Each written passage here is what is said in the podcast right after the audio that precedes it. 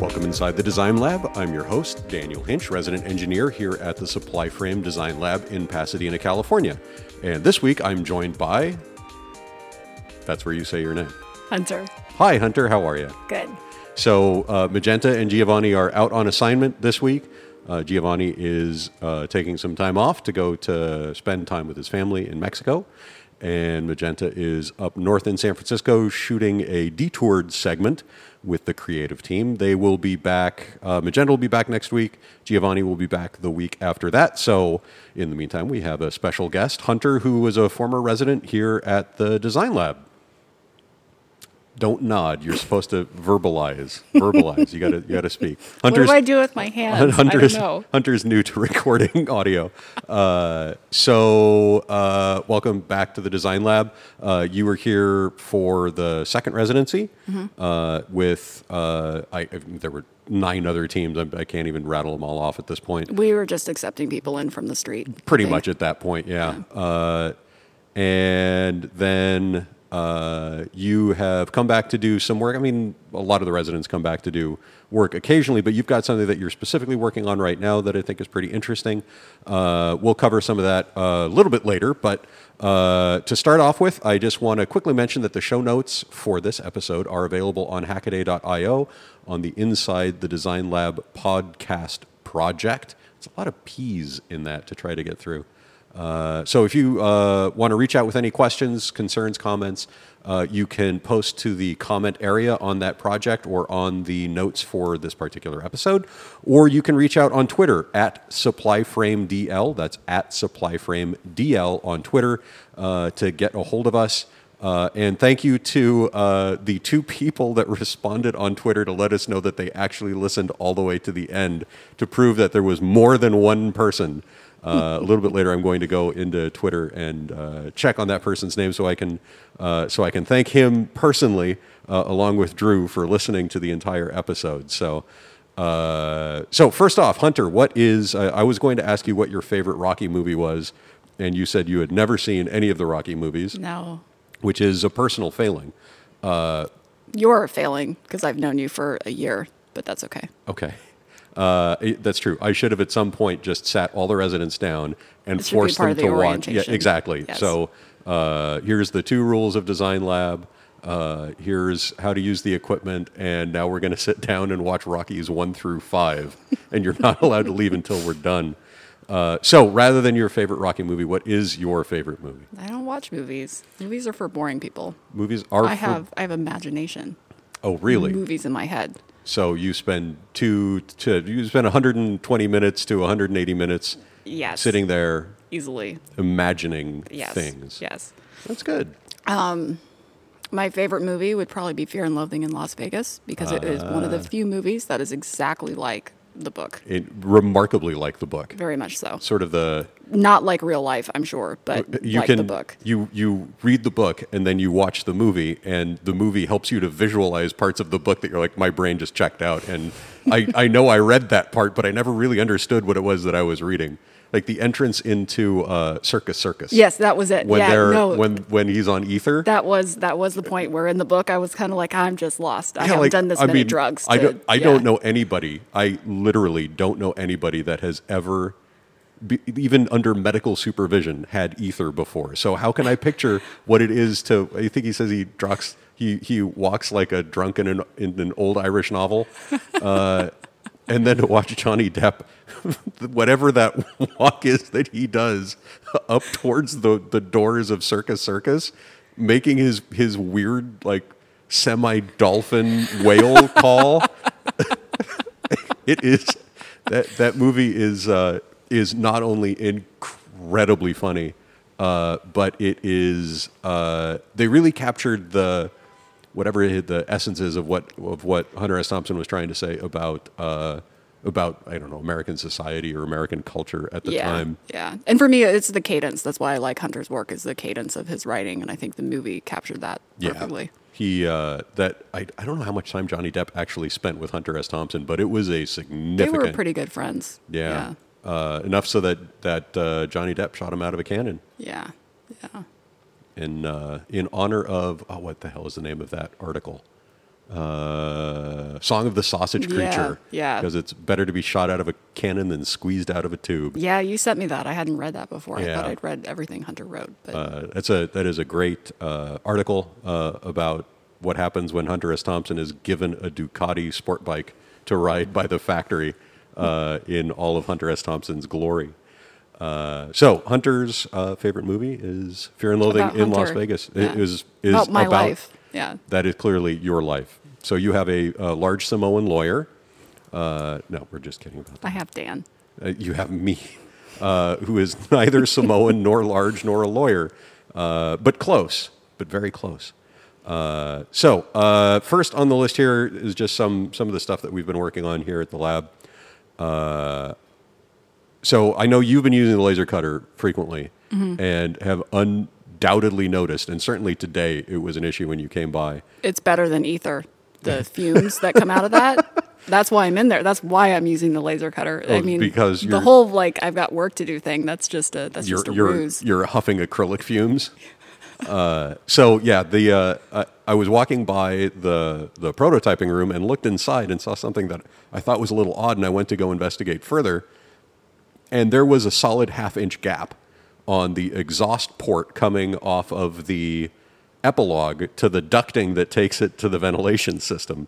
And I thought, you know, that's probably one of the reasons why uh, why everybody's been complaining about the smell when the laser cutter's running. Uh, so I spent some time uh, getting that fixed this week.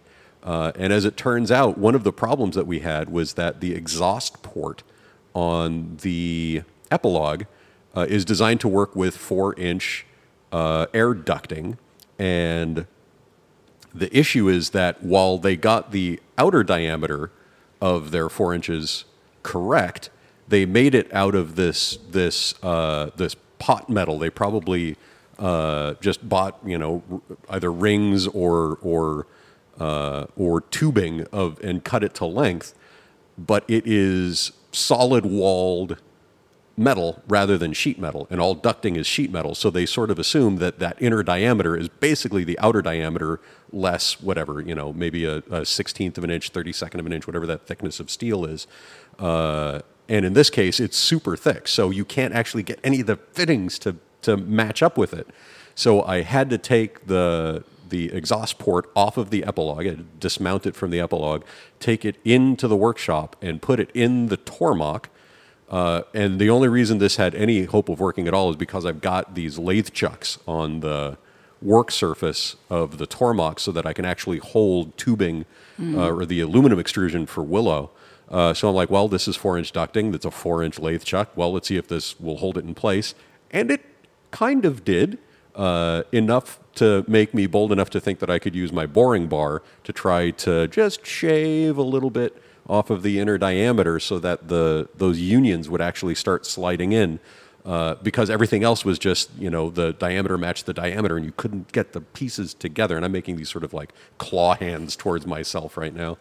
Um, so I, I put this exhaust port in the Tormach and then loaded up the boring bar and then uh, I mean it's it is I'm not comfortable using the boring bar to begin with because it's got these depending on the diameter of the tool you change your speeds and feeds and uh, and I'm and I'm not really good at calculating them for these things that are like three inches, four inches in diameter. Like who the hell uses a four inch diameter cutting tool? Uh, it's not very common. So none of my formulas seem to work for that, and I don't have correct uh, chip loads or anything for these inserts that are on there. And then all of that calculation aside, you're talking about taking this giant hunk of metal, which is the boring bar, and taking one part of it and and sticking it, you know, an inch and a half out the side, which suddenly means it's no longer balanced. And when I had done this previously, there was a horrible rattling sound as this thing is coming up to, you know, 1000 RPM, 1500 RPM, and you start to hear this sound coming out of the out of the Tormach. Uh, so I'm I am completely apprehensive about this, and gingerly, I mean, by one thousandth after a thousandth, I slowly lowered this thing in and got it maybe. I think I managed to bore it out half an inch deep and probably expanded the inner diameter by maybe maybe ten thousandths, and that was at one thousandth at a time. And by the time I got to that ten thousandth to that tenth thousandth, uh, it was making sort of these weird squealy noises. And then uh, I saw it start. It it jumped out of one side, jumped out of the lathe chuck by about a quarter of an inch. And I'm like, yeah, it shows over, and extracted the tool, turned everything off.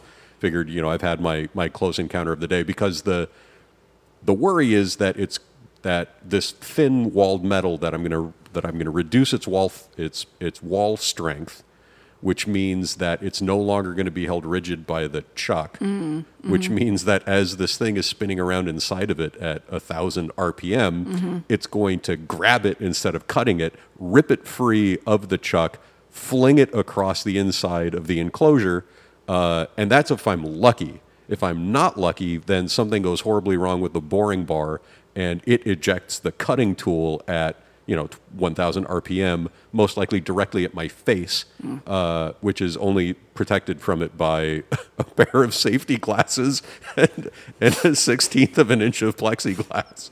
Uh, so I wasn't uh, I wasn't too enthusiastic about this operation, but in fact, it it somehow, some way, actually worked. That's awesome.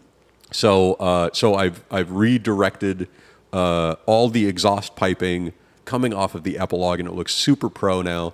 Uh, and only to discover that the filters are completely shot in our ventilation system. So when I turned the ventilation system on, even without cutting anything, Oh, it, it smells. the yeah. the smell of a burning acrylic Yes. just filled the lab. Yeah. I mean, we had the windows open today for probably a good six seven hours.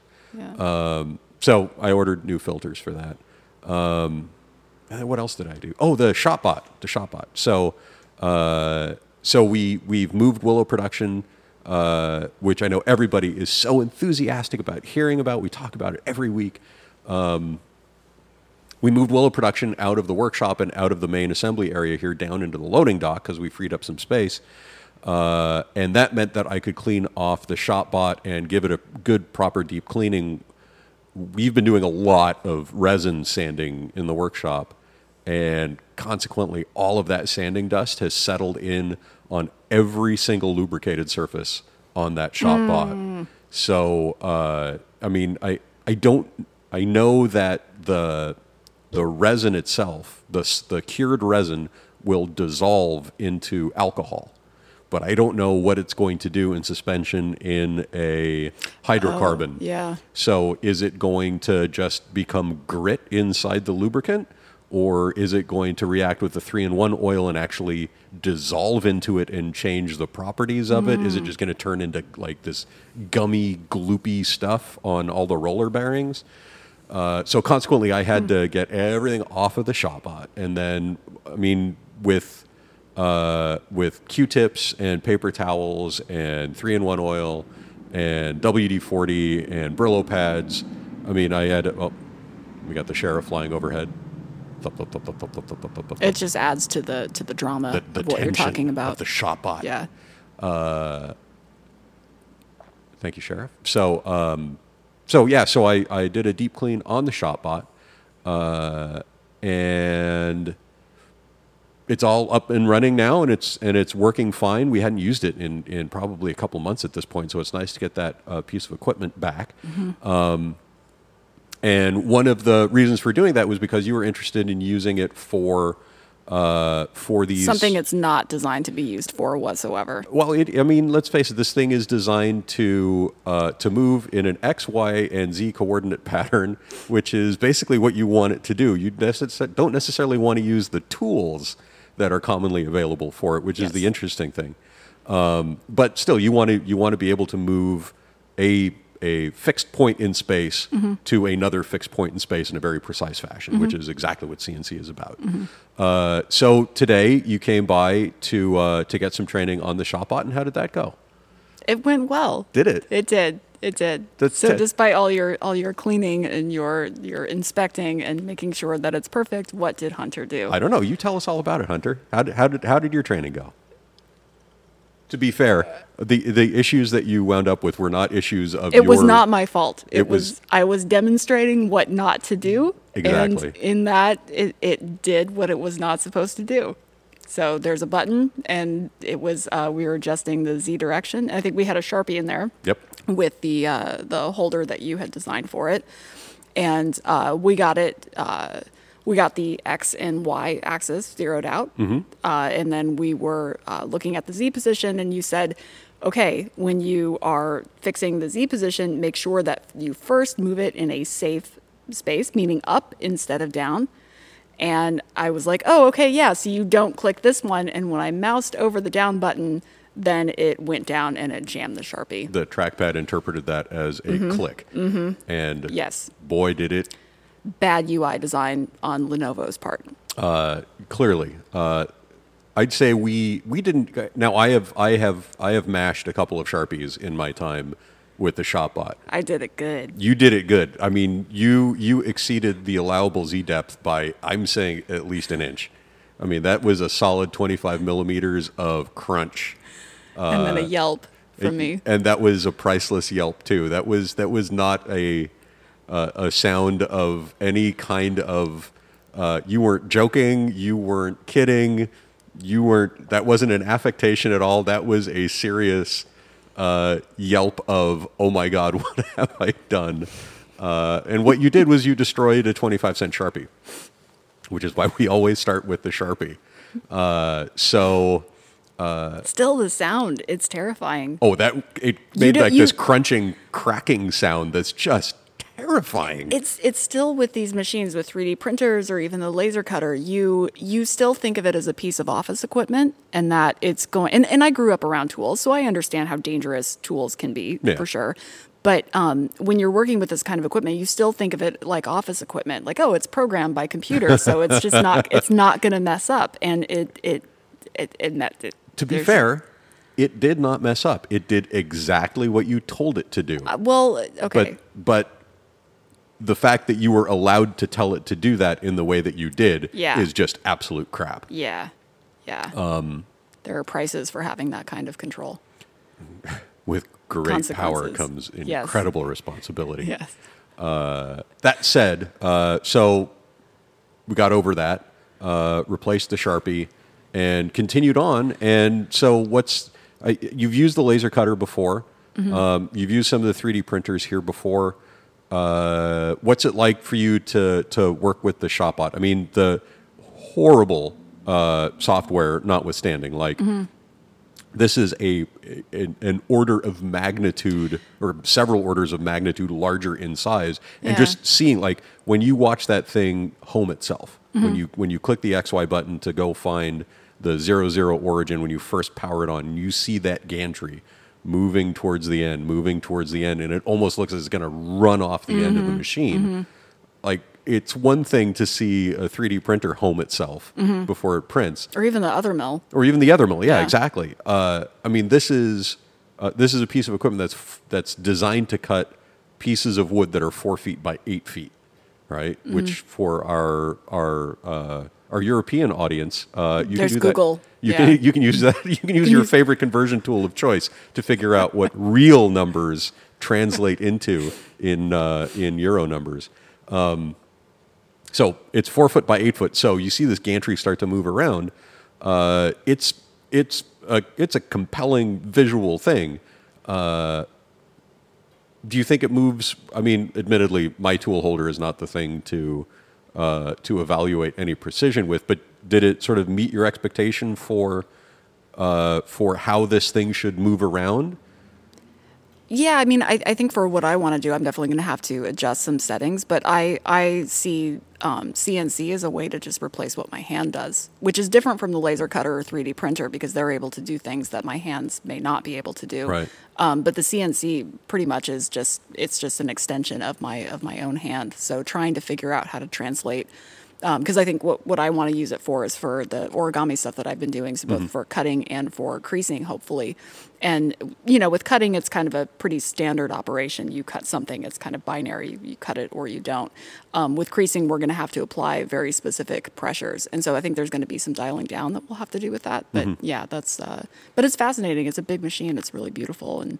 Um, but yeah, yeah, the, the uh, uh, you do realize this is not a piece of office equipment very, very quickly. Yeah, and uh, particularly with the Shopbot because it's got all the exposed uh, gearing, like the rack and pinion on there. Yeah, and I still I don't know why. It, it, I think just because there's a computer attached to it. anytime there's a computer attached to something, I think office equipment. Even though, again, I've I've, I've grown up in in a, in a garage full of tools. Well, yeah, because because you are not. It's not like you're turning the spindle on and then you're grabbing some giant Yeah. bar on there and moving it around. Yeah. like you're you're just pressing cycle start and standing back and watching it do something. Yeah. horribly incorrectly. Yep.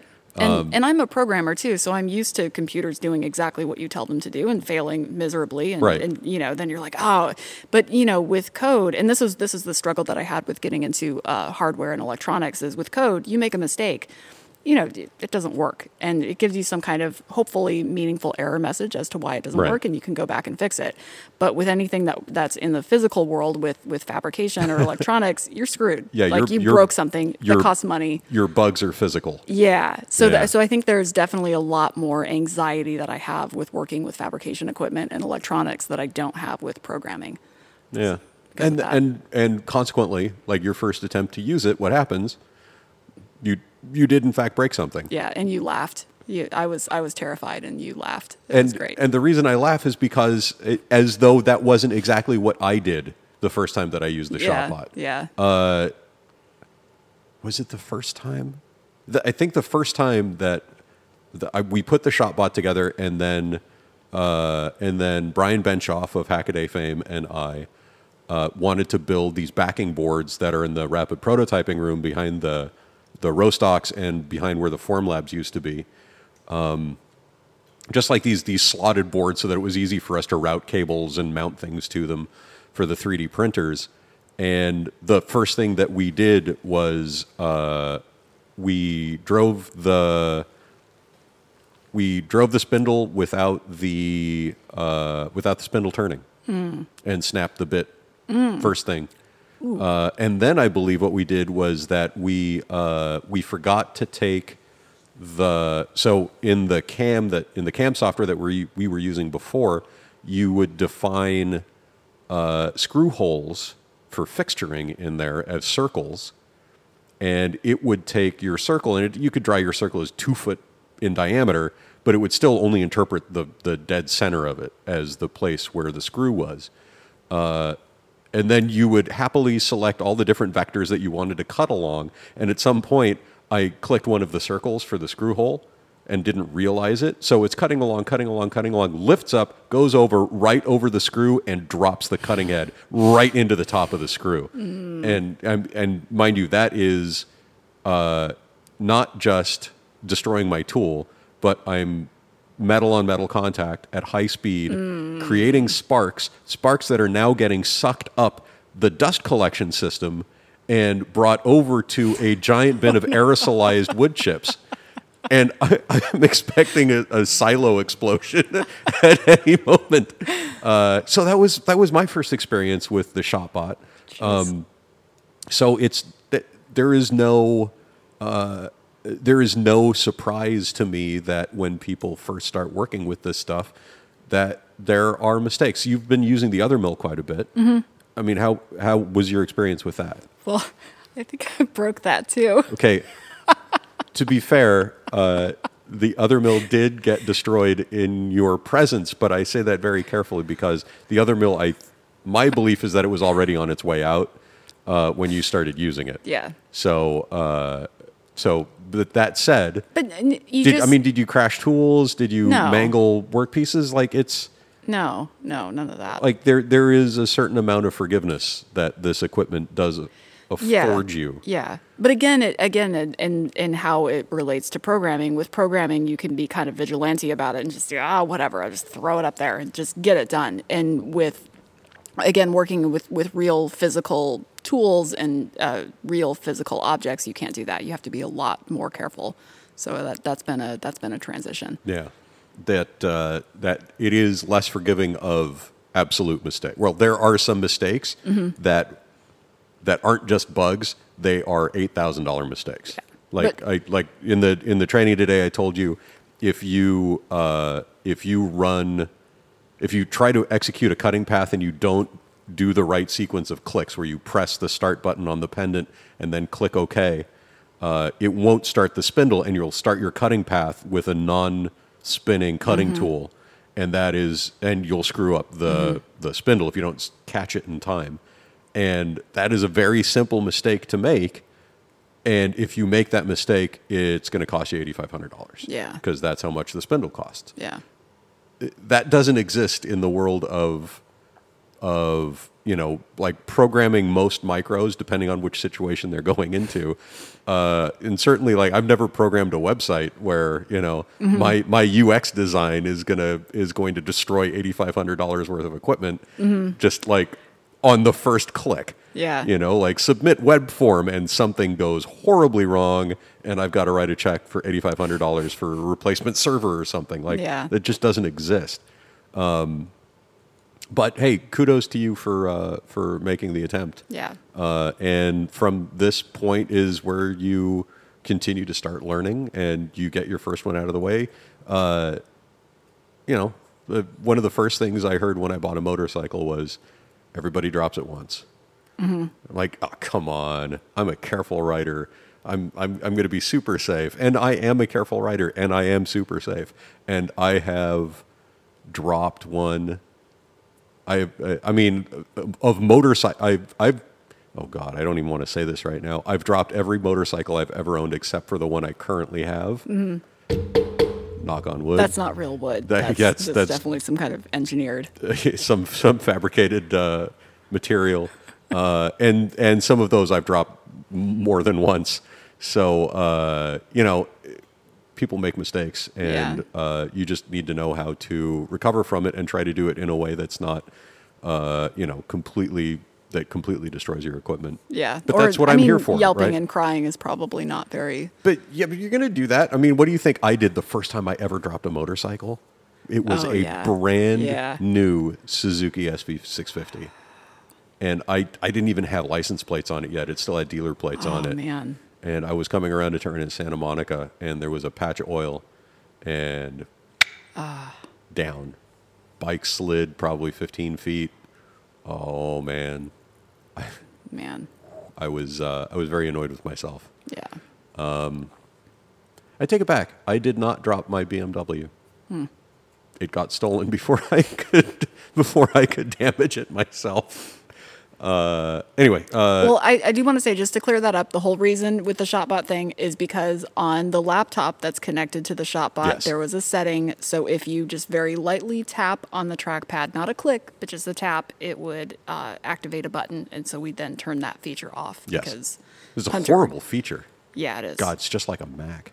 well, you know, again, again, if, if you don't like how a system, you don't like how a system works, it's probably because it's probably because you don't know how to use it. This is true. This is absolutely true. So, uh, thank you for exposing that flaw Mm-hmm. on the Lenovo. Yes. That you're the only person that ever discovered. I'm not the only person. You are literally the only person. people only don't talk about their mistakes. That's why I'm. It seems And- like they, I'm the only person. So let me let me ask you about this. Uh, you know where the sharpies are in the shop. Mm-hmm. If I had not been there, would you have lifted up the z-axis, gotten another sharpie, slipped it in, and not told me? I would have taken the video of it and sent it to you for sure because I know you would have appreciated it. You love all my failures. You love celebrating I every single one of my failures. All your failures. what is the, I have the dunce cap like you put as soon as when I made the the the um that lampshade thing that I was making and it didn't work because I had all my angles wrong. What did you do? You put it right up on the white I, cabinets. I put it on the white cabinets because you called it a dunce cap, and I thought that is exactly what the lab needs. So it's the failure dunce cap. So now the, now anytime anyone fails with the equipment, they've got to wear the cap and hopefully Instagram it hashtag supply Why, why would you say that like it's a negative?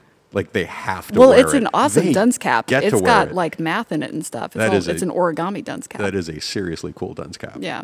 Uh, Golden so, ratio. Uh, so we, you, you and I were talking earlier about topics to discuss on the podcast, Mm-hmm. and you said that you weren't, you weren't, you wanted to talk about origami, but you didn't really Mm-hmm. want to talk about origami because you were, you didn't want to present yourself as an expert on it. Yeah, because I just just started doing origami a few weeks ago. So I think there's something interesting here, uh, which is something that I struggle with myself, which is the how do you, especially in this community, like the, the Hackaday community, when you start talking about something, people immediately assume that you have that you're speaking from a position of expertise.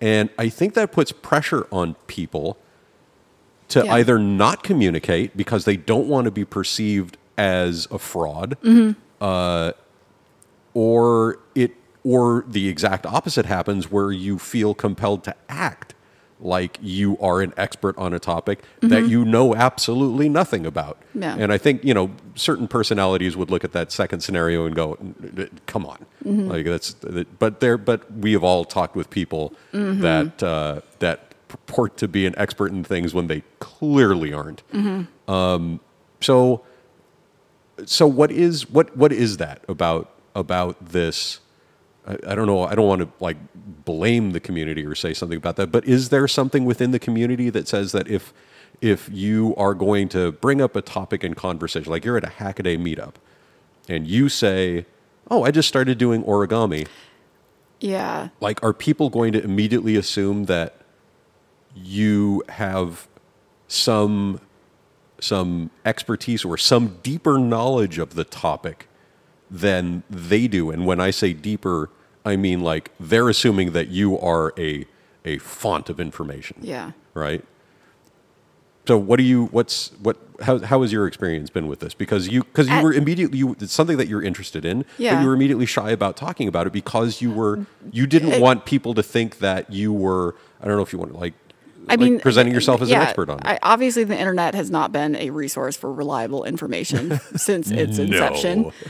But um, but I think it's I think it's the idea of publishing it because if I talk to someone in person, I you know have some kind of relationship with them Sure. in some way, and um, and it's it's just it's impermanent. I Mm-hmm. can say a whole bunch of stuff. I know they're not going to remember all of it.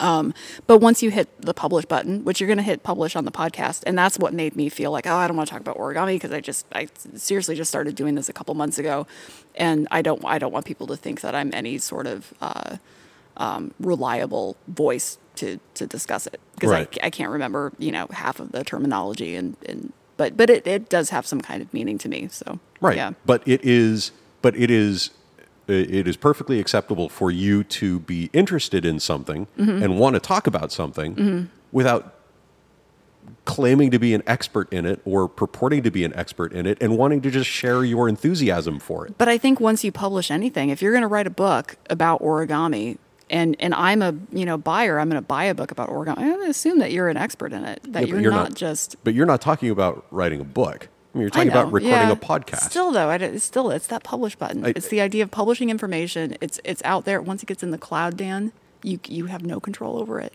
It's So- gone. It's out there. Okay, so let's let's let's release ourselves of the control, uh, and tell me why, uh, in your non-expert opinion, what is interesting about origami?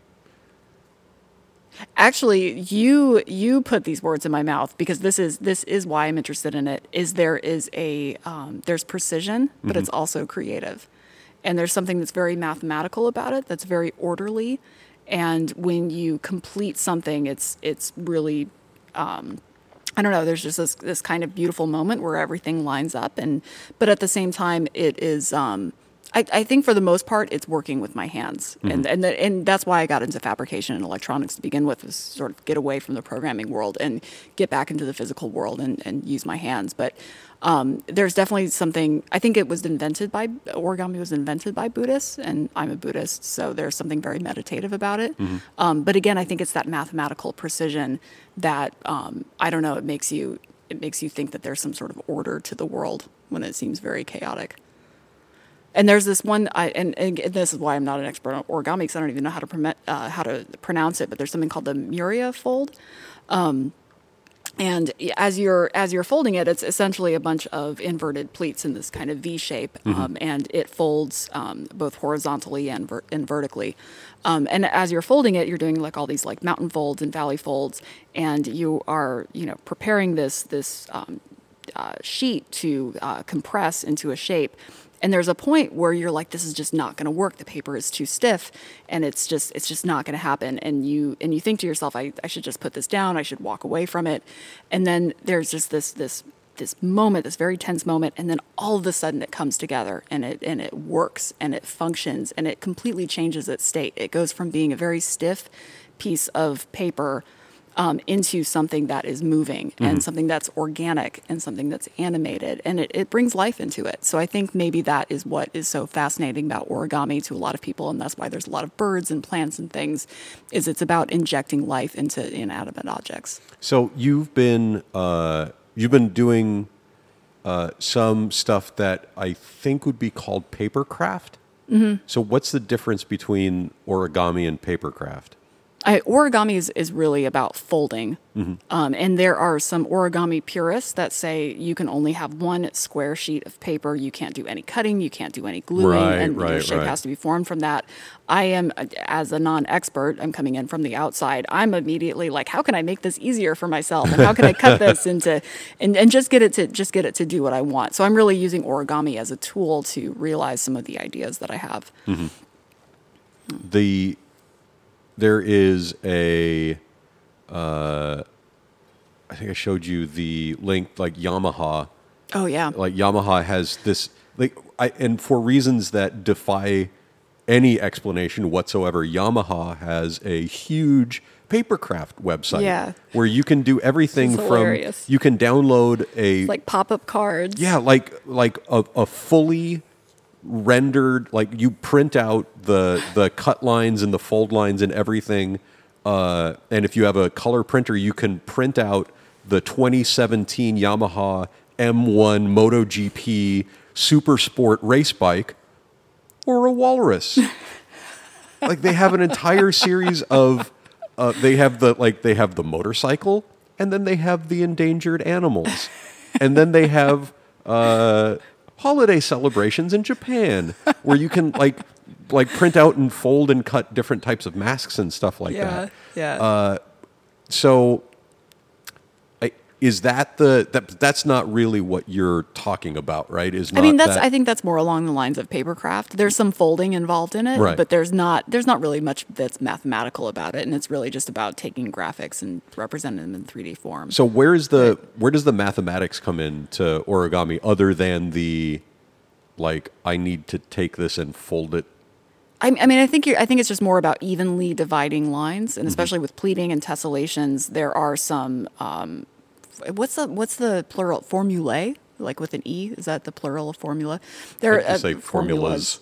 Yeah, I don't know why I wanted to. Say, I, I guess because I'm trying to be an expert. So I R- wanted to right now, my fancy. my boss is just screaming. Right now, Alec is like, "It's formulae, formulae." but there is uh yeah i don't know. I there's if you if you look at papercraft on pinterest y- you will find a lot of really whimsical like there's this thing called quilling um and which i just learned about recently. You take a very thin strip of paper and you roll it up like a pencil and then you place it so it's vertically on the um, on the paper. So it creates kind of like this coil and people create art out of that out of something so simple. Again a lot of animals a lot of plants Out of that's a coiled paper. yeah there's nothing mathematical about that there's no um, folding involved but it's very artistic and interesting and and what i find what i find neat about origami and papercraft in general is you're taking very simple materials that you see and use every day and you're imagining new life forms for them Right. and i think that's that's a, that's what the design lab should be about is you know we've had wood and metal around for you know ages and ages what can you do with them that's interesting Yeah. The you've been talking a lot about using uh, paper and cardboard, and it, it, you've come to the lab a bunch of times, and I and I've seen you spying the the like the throwaway bin where we where we put all our packaging. And you keep talking about like if you if you like if you were to sell a product, Yeah. you would really like it if the packaging that it is shipped in Yes. or that it comes in could be used as part of the product itself. yeah yeah um, So how does that I mean how are you how are you thinking about that? Like where where does that come from? It, it, it you know, it, it- growing up, I didn't, I mean, we had a lot of tools lying around. We had a lot of raw material lying around. I didn't get a lot of store bought toys from my parents. So a lot of it is just ingenuity. It's just old fashioned ingenuity. What do I have around that I can use to, you know, and, and that's what I did a lot when I was a kid. And I would play and I'd pretend to make robots and, um, you know, planes and boats and things. And it would just be with stuff that we had lying around. And again, it's my imagination that completed it, right? I, I all I needed was just some kind of weird form and, and that kind of looked like what I wanted it to be. And then my imagination took care of the rest. What's what's brown and shaped like a stick? yeah. A stick. Yeah. Yeah. but it you know for um, i noticed this when i went to go and this is why i started origami was i went to go visit my niece and she's 13 and they live in nebraska and they have amazon prime and they are getting amazon boxes several times a week. Yeah. and what do you do with those boxes? And they you know order a lot of toys for her and things like that. But is is there something that you can do creative with the boxes and shipping material that you can get um, and so that's what we did while we were there, just playing. Um, we were uh, we were playing with her drone, and we decided to make an obstacle course. So we took some poster board and some boxes and made a windmill out of it. I had a, a spare Arduino, and I think I had one of your motors lying around. Um, and yeah, we took some paper and folded it into stars and put some lights in it. So there's there's a lot that you can do um, with just those materials to uh, to uh, to be playful with. Right, and that's and and it also goes back to you know recycling, reuse, Mm-hmm. uh, not taking. Like I mean, we we have a stack of boxes over in the corner right now that are just going to get broken down, Yeah. and thrown into the dumpster because we know that the dumpster is going to get basically goes through an entire recycling process here in Pasadena. Yeah. Um, But it's the wouldn't it be great if there was some use for this stuff uh, before it ever got to that step? And admittedly, the lab is kind of a unique situation where I am fairly fascist about the things that we keep inside the lab and the things that we throw out. Yeah. Like this is not the place where anybody comes to store their stuff for long periods of time Yes. just because oh it might eventually be useful. Yeah. Like that that that doesn't that don't, that don't fly in Dan's lab yeah. Um but to a certain extent, like I mean, you can look at the boxes and go, "Oh man, I I could really use that box at some other point as a box, rather than I, I've got this box and you know it's it's Johnny from Airplane, which is also probably a movie you've never seen before, where Johnny goes, uh, where uh, uh, Lloyd. No, I was going to say Lloyd Bentsen. God, it's anybody that that actually knows about movies and politics is going to be infuriated by the fact that I just said Lloyd Bentsen instead of the particular actor's name, who's the air traffic controller, who prints out a weather map and he shows it to Johnny and he says, Johnny, what do you make of this? And Johnny looks at it and he says, Oh, well, I can make a hat or a brooch or a pterodactyl. Um, I don't even know what I was talking about anymore. Oh, the boxes, the boxes, boxes, yeah. yeah. Uh, you know, it's the it's the I could use that box again as another box in order to store things. Yeah. Or, you know, I can use it to to make a toy or to make a jig for holding something yes, else. Yes. Um, like a laptop stand. I realized I needed a new Right. laptop stand because I got a new laptop and the old stand which I ordered, which was this beautiful piece of aluminum that was shaped into this really nice form. Now there's a lip on it that's just a little bit too thick for my laptop. And so I thought to myself, I need to get a new laptop stand. And I got very angry because I bought this $50 piece of aluminum thinking, oh, it's going to be really solid and great. And, I realized it doesn't inflexible. yeah, and it doesn't, but it, you know, it doesn't need to be solid because this laptop stand is going to last way longer than my laptop ever will. Right, right, And so right. that's that's what makes me think about you know accessories. And Wow. I, I took the, this, That's, and I that's so sad. no, it is. I well, when I took the the class at Art Center, I took a soft goods design class. Mm-hmm. And and um, uh, the guy that uh, uh, Kema uh, that uh, taught the class, he used to work at an accessories company for um, Mac products, and he talked For- about when you say um, Mac, you mean uh, Macintosh. Okay. Yeah, so yeah, so we worked for a company called Booq, and um, and so they you know they made uh, uh, backpacks and you know iPod cases and, and whatnot, or iPad cases, and um, and so what happens when there's a new release of a product? Well, all the old product gets thrown out. What are you going to do with it? You Oh, can't God, recycle horrible, it. yeah. You can't do any. You can't do anything with it. Yeah, And there's so, no like Ross for for that sort of no, stuff. Yeah. no, yeah. So, um, so that made that made me think like maybe maybe for our you know technological accessories, maybe they need to be made a little bit more impermanent, and Right. maybe accessories need to be made to last the lifespan of your product. Or maybe Apple could design it so that it Well, was more that would be amazing. more uh, more accommodating of things Mm-hmm. like changing the power plug or removing a headphone jack or something like that. Yeah. yeah. Uh, That was our ice maker. Uh, I am you not should going invite to. the ice maker on as a special guest once in a while. It would be far more interesting than most of the stuff I babble on about. So we've got on the list here and, and uh, called creative constraints, and I think this follows in uh, directly to what we were talking about, which is uh, sort of the origami and the paper craft and Mm-hmm. reusing uh, paper and cardboard. Um, I have my own definition for what I interpret as a creative constraint. Uh, but this was a topic that you wanted to talk about. So, what Mm-hmm. is how, how are you defining it? What does it mean for you? I mean, a constraint is a limit. It's a rule that it's just it's just a boundary line. You can't go past this. So, in a project that I'm um, currently working on, it um, purposely does not use any electronics whatsoever. There's no power at all. There's no battery. Um, there are no electronics components, and all I can use is paper, cardboard, and then I this is kind of a loose rule, but I'm including plastic tubing into it. But it, it pretty much anything that can easily be acquired and that you have around your house. And so pretty much I, I am the kind of person. I'm a hoarder, maybe not uh, uh, um, psychologically, but I, I, I store a lot of extra crap around. And so um, I'm thinking of it in terms of what what sort of common items do I have around my house and how can I use those to build what it is that I want to build. Because normally my process and I say normally, you know, being very new to this, but like I'm working on my residency project last year, I was thinking, what are the most advanced, coolest materials that I can use in this, and and how can I how can I shape them in these really interesting ways?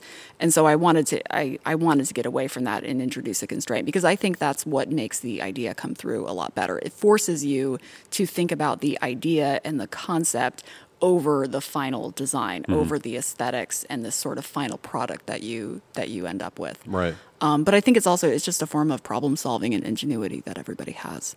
I get uh, this this feeling uh, when I when I when I divorce myself from the concept of being Dan that runs the lab, and I I think about what it would be like if somebody just gave me the keys to this place and said, you've got four months. Like, here's your own private residency, Dan. You've mm-hmm. got this entire lab full of all this equipment, stocked with all this material, CAD CAM stations out the wazoo, mm-hmm. nine different types of 3D printers, uh, different fabrication technologies, and everything.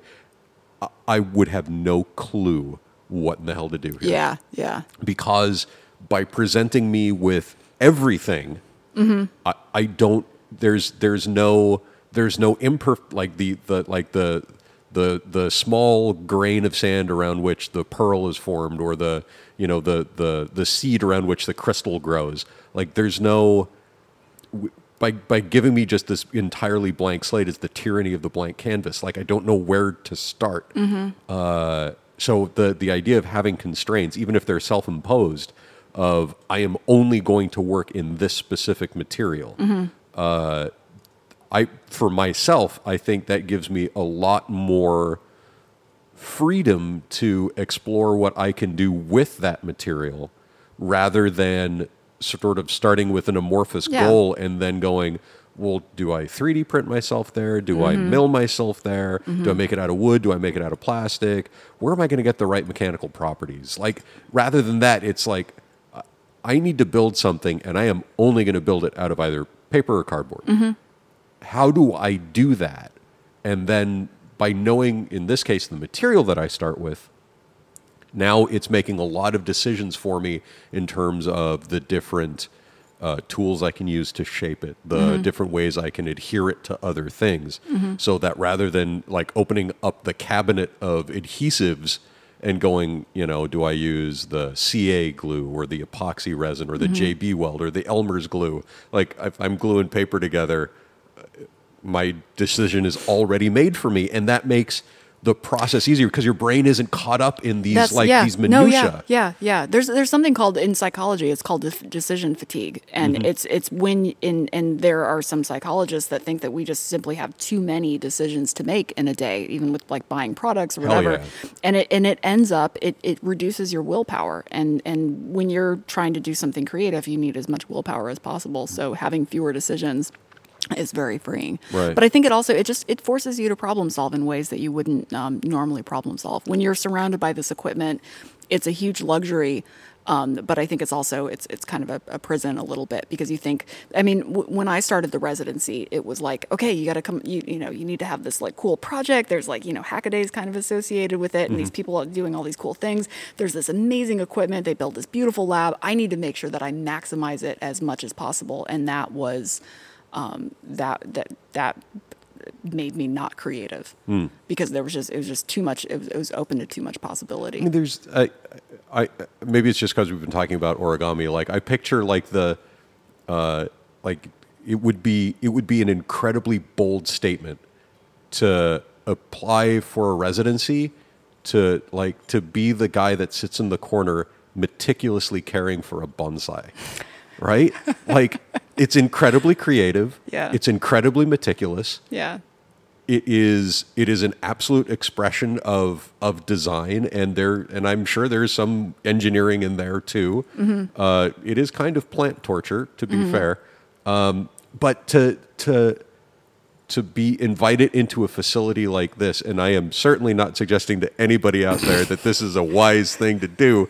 Uh, but to but to be invited into a facility like this and then to eschew the use of of all the equipment because it simply doesn't have it, it, it simply isn't the way that you are going to express your design mm-hmm. is incredibly bold. Mm-hmm. Um, but that's the thing about bonsai is it's not about the finished product it's about the act of doing it it's about the daily care that you have and i think with origami it's the same way like I'm gonna, i'm I'm gonna disagree from the standpoint of the one dude that always has the bonsai trees for sale sign on I five, Well, yeah. like somewhere up by Coalinga. but he also really enjoys his life I don't think he does. I think he just buys them from like Home Depots or something like that, and then drives to the middle of nowhere, Interstate Five in the Central Valley.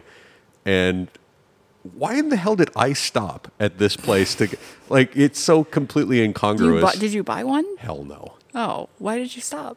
I don't know because he was selling bonsai. Who the hell is selling bonsai in the middle of. You're so susceptible to advertising. I, I truly am. Yeah. I truly am. no, but uh, no, I- I'm just So, uh, so what is? So, tell me about the constraints of working with paper and cardboard. What what is it that you are? What is it that you are finding to be constraints, and how is that? that's the thing is I don't think they are constraints. To me, it's it's actually really freeing because I'm I'm just I'm able to come up with better ideas and more interesting ideas. It's it there is a lot more um, freedom. I was watching a, a YouTube video last night, and I, I apologize because I can't remember where it came from, but. Um, there was a, a kid and he was explaining um, the concept of harmony and it was like to like a, you know like a kindergartner all the way up to herbie hancock and herbie hancock told this story about when he was working with miles davis um, he was uh, they were about to, to play a gig and he heard miles say avoid the butter notes. And he was like what are butter the most jazz comment right? ever. But the thing is, it actually, what Miles said was avoid the bottom notes, but he, but Herbie Hancock misinterpreted it as avoid the butter notes. So he's thinking to himself like, okay, what are the what are the butter notes? So he determined what those were, and he came up with something completely different that he had, that he had never done before, and he got huge applause, and it completely changed his music career. He thought comple- he thought, thought about music completely differently, and that's the moment that he became Herbie Hancock, and it was because of the constraint of this false constraint of avoid the butter notes. So so it's you you don't even have to be good about coming up with your constraints. You just need to be random. And I think that maybe that's where the sort of chaos is, is introduced, maybe, or I, I don't know. So the I, seriously, this is like the third reference to Japanese culture I'm going to make, possibly the fourth. Yeah, fourth. Uh, so whenever I, I talk about creative constraints, because I think they are super important, so I always mention haiku, which is the Oh, yeah. like Dan Yeah. Cannot write a poem to save his life. Yeah. But I can write a pretty tricky haiku. Yeah. And the reason is because I have those constraints within like I can I can still use all of my vocabulary. Yep. I can still express myself as much as I want, but because I I I have these constraints to work in to know uh, that I'm trying to hit a certain uh, you know, verbal note or certain emphasis at a certain point. Yeah. But I've only got three lines and you know a certain amount of syllables in which to do it 28 syllables in which to do it like that is it's that those constraints really free up a lot of headspace when you're not sitting there going like what is a stanza like Yeah. i like yeah. Yeah. um yeah. I, I think it definitely gets rid of the, the so-called left brain and, and, and frees that up. But I think it, it's also when you have a constraint, what's the first thing that you want to do? You want to break it. If you have a rule, you want to break. I mean, that's I'm wearing a leather jacket, so that's maybe that's just and me. I'm and I'm wearing a hoodie. Like I, you, she, she- said, uh, the first thing you want to do with a constraint is break it, and I made the sourest face because I like the first like a constraint. My equipment can't move past zero zero. Like I, you try to do that, you are going to break that constraint. And what happens to the sharpie then, Hunter? But- what happens to the sharpie then? But if you if you it No, I the the the idea of I have seven syllables, fourteen syllables, seven syllables. Oh yeah, well screw you. I've got seven syllables. What does it look like if I go with ten syllables? Yeah. like that. The those those like impose the restraint, the constraint on me. Yeah. And now let me see what happens if I start to move the boundaries of those constraints and explore And- what's on the other side of that. Yeah, or just making do with what you have and seeing what seeing what you can do with it. Seeing what you know, if you have a constraint of a sheet of paper, a six inch by six inch square, what do you what do you do with that? That's a huge constraint. But you immediately try to break the boundaries and you create a crane, or you create a plant, or something beautiful. Yeah. Uh, first, you go to Google and look up what do I do with a six inch by six inch piece of paper. uh, well, that's what I do. Um, so, are you? Uh, do you want to talk about anything that you're working on yet? You want to talk about anything Not yet. definitely definitely in an upcoming episode. For Upcoming sure. episode. Yeah. Okay, cool. Uh, cool. So, uh, we got. Uh, let's see what where, where are we at here on time. Holy crap! You realize it's almost been an hour? Wow. Yeah. Uh, so last item on the list. Uh, uh, we were going to talk about the closing of Toys R Us uh, last week, uh, and we ran out of time. Giovanni got to choose between three topics: Theranos, uh, Toys R Us, and blockchain. And of the three, he chose blockchain. Uh, so I thought I would save Toys R Us until now uh, talk about it with you about what your impression was about the fact that there is this like the major toy retailer in the United States. Yeah. Um, now, mind you, as a child, I never got to go to Toys R Us. Ex- I didn't either. So I had the whole story. My parents never bought me toys, so I had to be creative. Yeah. Uh, I think I like when I when I finally grew up and I had money, I would go to like KB Toys because it Yeah. was like knockoff Toys R Yeah. Us.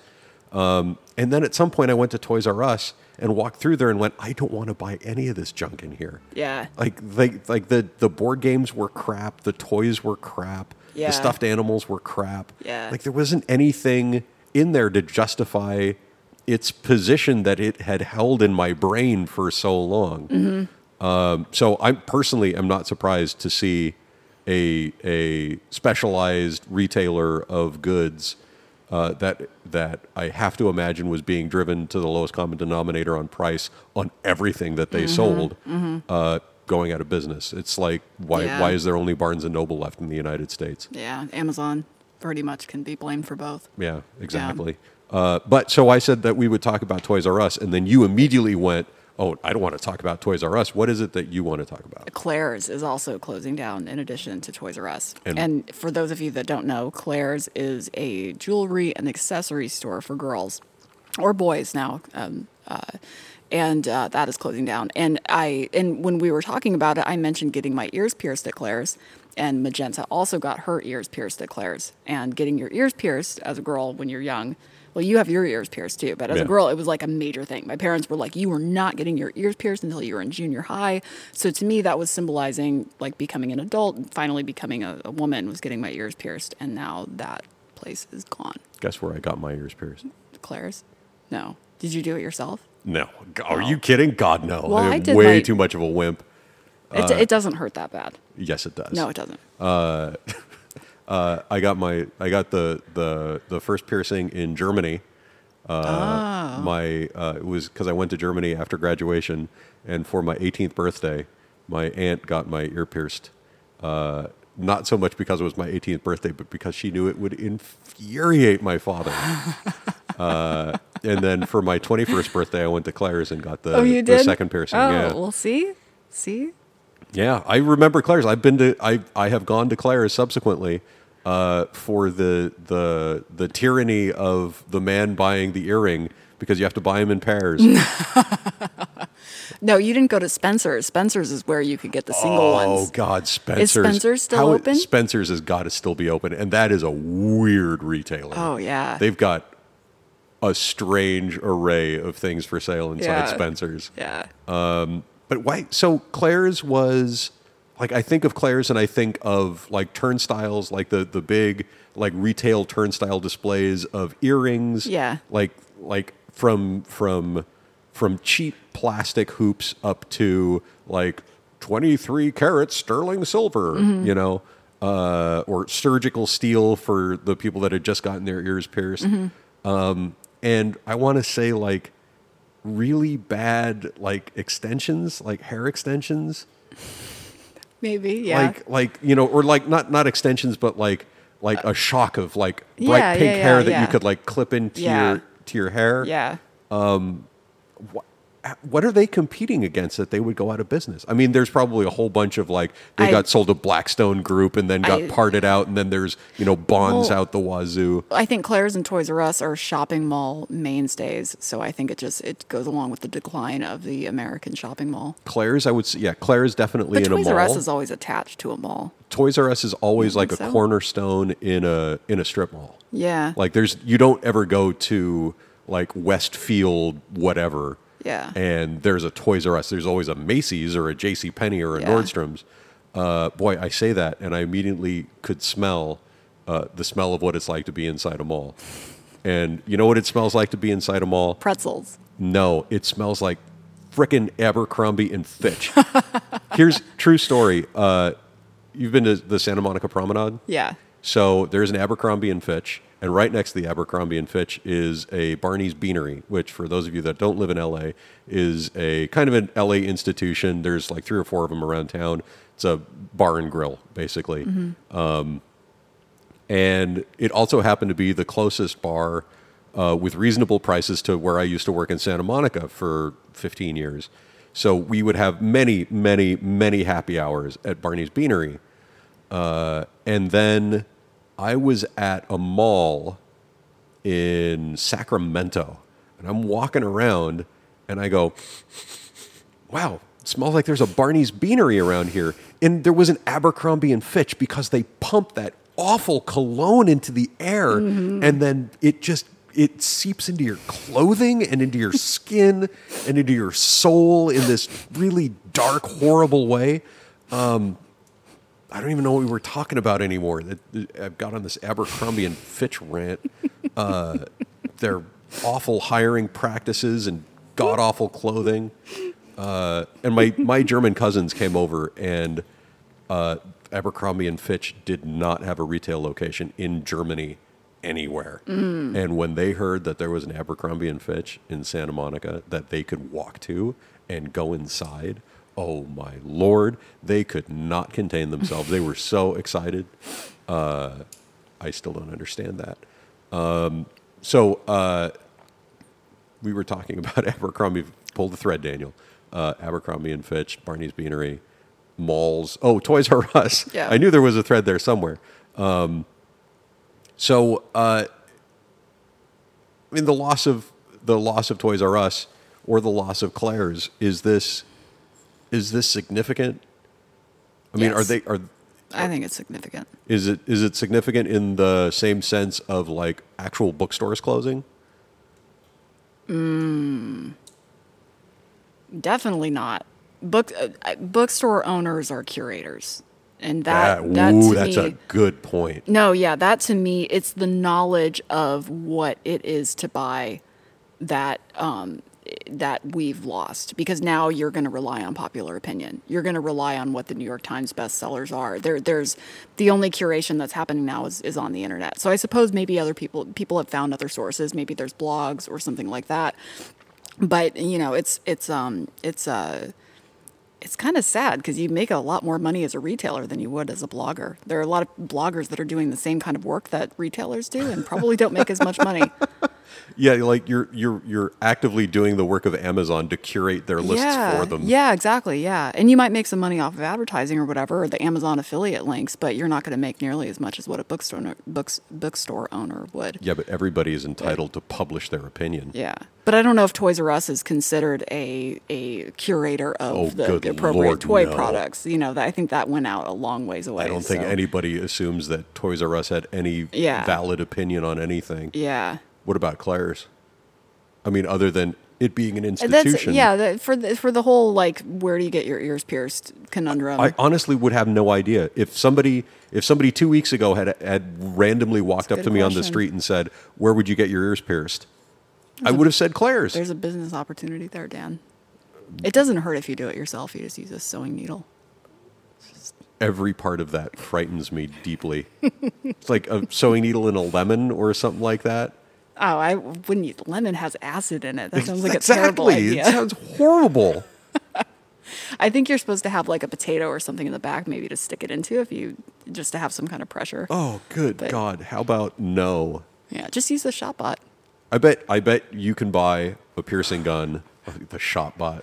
Okay, hold really still. Oh shit, I How got the picture Z axis that? wrong. Don't let Hunter run the ShopBot when you're using it to pierce your ear. Uh, God.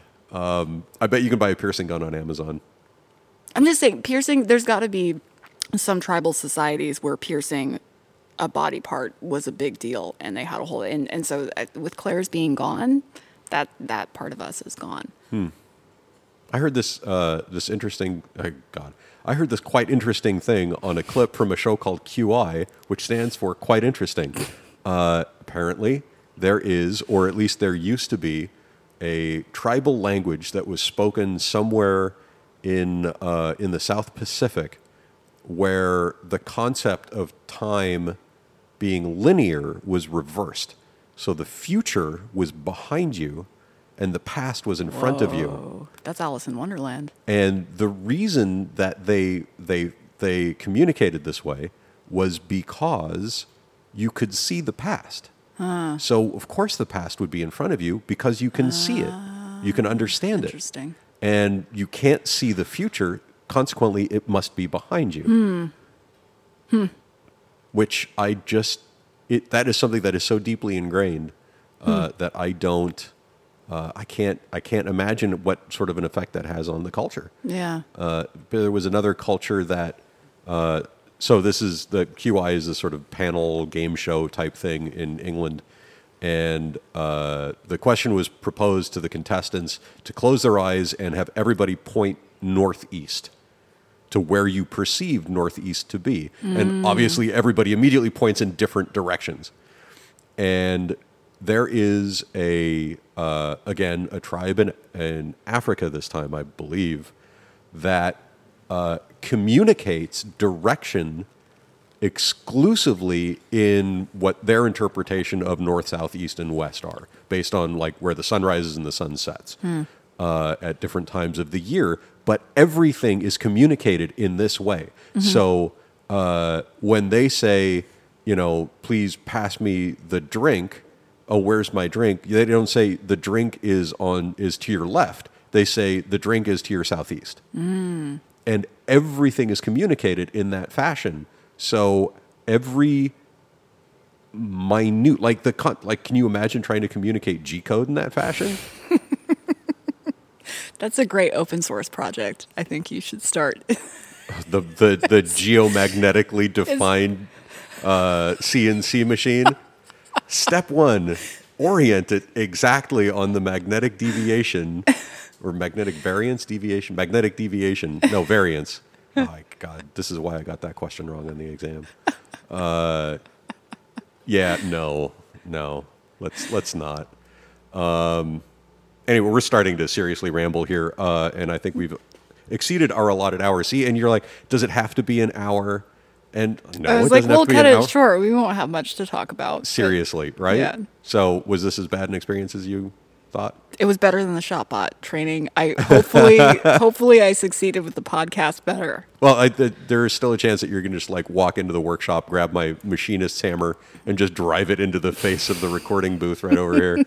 Uh, cool. Anything else you, you want to talk about? No, thank you for having me. This is fun. Absolutely. Happy to have you. Uh, so, I am Daniel Hinch, the resident engineer here at the Supplyframe DesignLab in Pasadena. And this week I was joined by Hunter Futo. Former resident of the Supplyframe DesignLab, working on very interesting things with paper and cardboard and design constraints. And uh, Giovanni and Magenta will join us again in the not too distant future. In the meantime, everybody, have a fantastic week. We'll talk to you later.